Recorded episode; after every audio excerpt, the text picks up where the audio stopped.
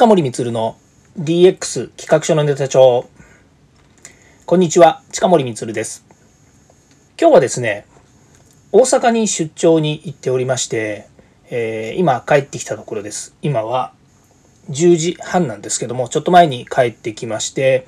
昨日から大阪に出張したんですけれども、結構ですね、えー、まあ、久々にな、えー、大阪出張でした。新幹線乗るのも本当久しぶりだったんですけども、ここでですね、分かった、キャッシュレスとオンライン会議の進化と、リアルの価値っていうですね、お話をしたいなというふうに思っています。まあ、今日の出来事ということで、ね、新しいトピックス作っちゃいましたけど、えー、トピックス？うん、あの、これ、今日の出来事ってなんかいいなと思って、まあ、これを今後もですね、この今日の出来事シリーズっていうのを話そうかなというふうに思うんですけれども、まあ、その中で、えー、今日大阪出張行ったっていうですね、イベントでしたので、このお話をしたいと思います。まずですね、大阪の大阪に出張、私東京の人間なんですけれども、えー、東京からですね、大阪行って、で、えー、まあ、帰ってきたというこの一連の流れの中で、現金一回も使いませんでした。すごいことか。っていうとですね、まあ、これね、本当にあの、最近キャッシュレスってね、もういろんなところでこう流行っ流行ってるって言い方ないですけども、えー、キャッシュレスなわけですよね。で、まあ、例えばコンビニで何かを買った時にですね、な、なんでしょうね、こう、えー、ここでは何々ペイ使えますかって聞くと、何でもペイ使えますって答えてくれるんですよね。知ってました？何でもペイ使えますって言うんですよ。で、ね、いろんなペイがありますから、それこそ各種ペイを使えるわけですよね。で、私はもう一つのね、あの、社名とかね、サービス名を言うのもなんだから、何々ペイっていう言い方をするんですけども、その何々ペイが使えるっていうことで、ほんと何でも使えるんですよね。で、覚えてるだけでも、まあコンビニは使えますよね。それから、えタクシー使えますよね。で、電車乗ると当然ですけど、スイカは全国、まあ、全国ってね、大阪ま、大阪の市内までも使えましたし、当然都内も使えますよね。で、新幹線はスマート EX っていう、まあ、いわゆるネットで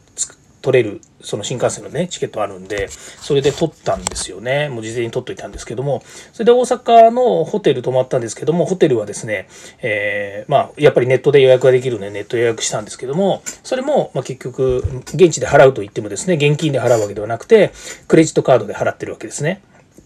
で、その他にも、え近所で食べた、えっ、ー、と、お昼ですね、テイクアウトでホテルに、まあ、持ってったんですけども、それも、えー、普通の本当町のなんでしょうお店なんですけどもねお店って言ってるのは食事できるところなんですけど夜はお酒おさお酒を飲めるところだと思うんですけどもそこで買ったテイクアウトのランチも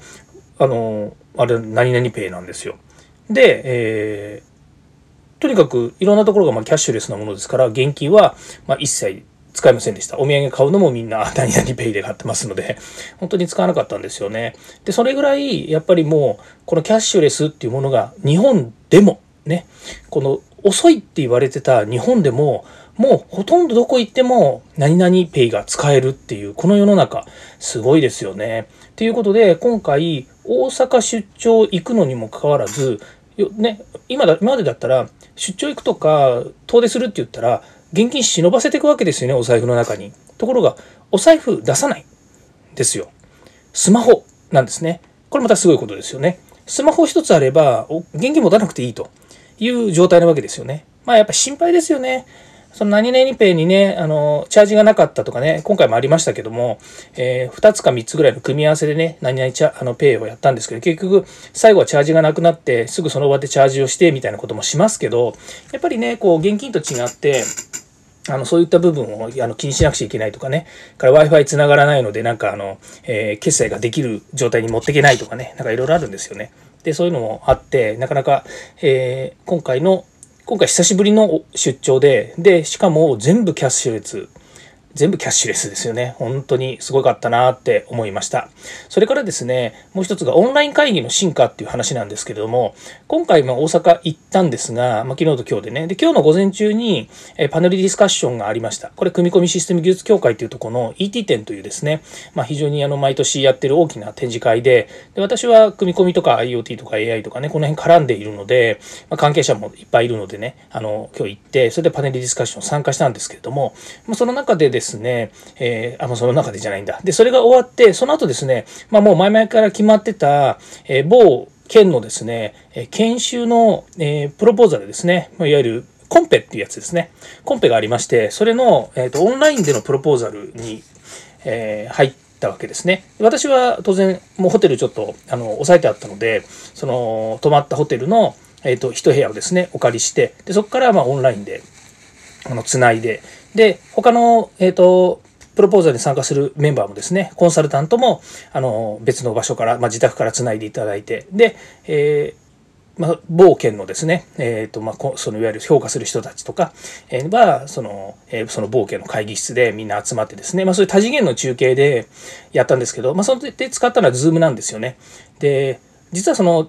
いろいろちょっと、あの、事前に設定するのがですね、これちょっとミスったというかですね、あの、あんまり細かいこと考えてなくてですね、実はその、プレゼンするときって、パソコンともう一つ、もう一台モニターがあるとですね、えー、いわゆるプレゼンテーションモードっていう中に、えー、いわゆる、なんでしょう、えっ、ー、と、